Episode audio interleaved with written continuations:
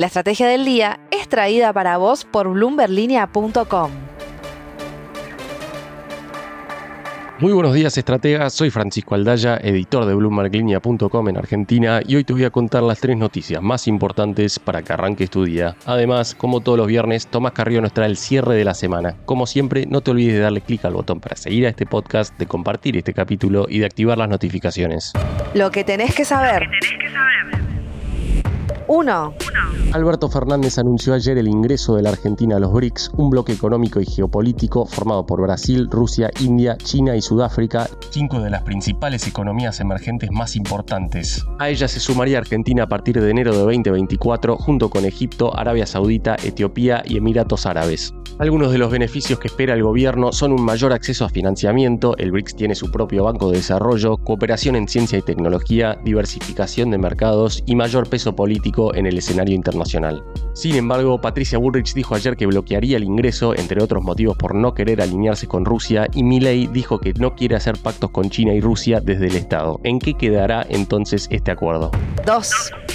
Ayer fue el Congreso del Council of the Americas en Buenos Aires y hablaron los tres principales candidatos a presidente. Después de la presentación de Javier Milei, su candidato a senador y presidente del Banco de Valores, Juan Napoli, dijo en conversación con Bloomberg Línea que no va a ser posible dolarizar en el 2024 y también dijo que no hay un plazo definido en la libertad avanza para levantar el cepo. Lo que sí dijo que está cerrado es el plan para el stock del ELIX del Banco Central, aunque dijo que no lo van a hacer público al menos por el momento. 3. Patricia Bullrich también disertó ayer ante los empresarios convocados por el Consejo de las Américas, entre ellos Eduardo Ornequian, Alejandro Bulgeroni y Eduardo Elstein. En un discurso enérgico, la ex ministra de Seguridad dijo que en su gobierno se levantarían todas las retenciones a las exportaciones inmediatamente, aunque la metodología para hacerlo no quedó del todo claro. En sus palabras dijo que las retenciones son el peor impuesto y las vamos a sacar el primer día, vamos a hacer un bono y agregó en ese sentido que su espacio está trabajando en un sistema de bono y de crédito para que esa tasa de sustitución logre que en cuatro años a la gente se le devuelva el dinero.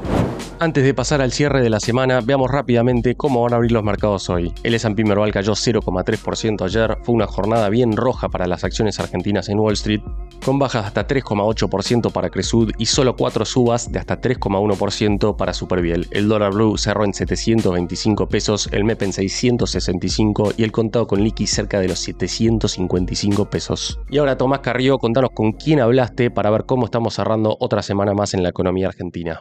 El cierre. te puedo preguntar simplemente por lo que acaba de decir Patricia Bullrich respecto a la negativa que ella eh, expresó respecto a un potencial ingreso de Argentina a BRICS en caso de que Juntos por el Cambio vuelva al poder? Bueno, me parece que son cosas que se dicen en campaña, eh, porque no se puede reconocer ningún logro del gobierno que está y me parece que es una posición política, pero nada de eso tiene que ver con, con, lo que es la realidad hoy. Digo, todos los empresarios que están aquí hoy escuchándola, la mayoría comercia con China eh, o, o recibe productos de China para sus cadenas productivas o comercia con Brasil, con lo cual está bien que haya posiciones políticas y se entiende, es parte de- del trayecto electoral, pero tiene poco que ver con la realidad geopolítica hoy. Hoy la Argentina abre posibilidades en su ingreso a los BRICS y eso es importante. Y, después los, factores son, factores eh, de datos concretos. La Argentina tiene como en sus cuatro principales socios comerciales, tres están en los BRICS. Entonces, eh, eh, nos parece que, bueno, que seguramente deberá ser asesorada por su equipo para, eh, para bueno, luego si, si eventualmente le toca eh, llevar adelante los destinos del país, ser asesorada como corresponda, porque lo que ha dicho no, no tiene ningún sentido.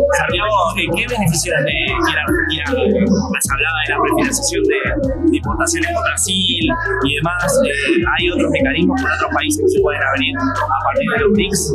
A partir del ingreso. No, a ver, eh, hoy lo que el, el ingreso a los BRICS, hola, el ingreso a los BRICS hoy le abre la posibilidad a Argentina de, de continuar afianzando mercados donde la Argentina hoy ya está, mercados importantes como son el de la India, que viene creciendo, el de China y el de Brasil, fundamentalmente, y encontrar allí la posibilidad de aumentar su oferta exportable agregando valor a su producción y a su producción exportadora. En ese sentido, lo que, lo que nosotros este, promovemos es la posibilidad de que, de que la Argentina, a partir de, a ver, de, de contar con comercio en esos mercados, pueda aumentar su oferta exportable y de ese modo aumentar su nivel de exportaciones.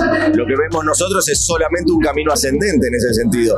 Ahora, al haber afianzado este vínculo político y comercial con los BRICS, con el grupo de los BRICS, lo que vemos es una gran posibilidad. Con respecto a, al próximo paso, que es el paso del nuevo Banco de Desarrollo y las herramientas que podemos llegar a tener allí, es parte de la discusión que la Argentina viene dando. La Argentina viene discutiendo sobre la necesidad de un cambio en la arquitectura financiera global.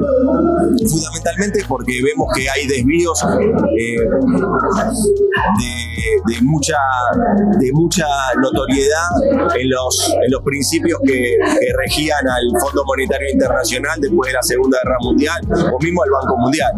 La necesidad de, de avanzar en una nueva arquitectura financiera global tiene que ser parte de una discusión, de un señalamiento de la Argentina, pero a su vez, que lo venimos haciendo en el G20 del 2021, el G20 del año pasado, y en este año también lo vamos a volver a plantear, la necesidad de un nuevo, una nueva arquitectura financiera global, pero si bien señalamos eso, también tenemos que buscar soluciones concretas ahora.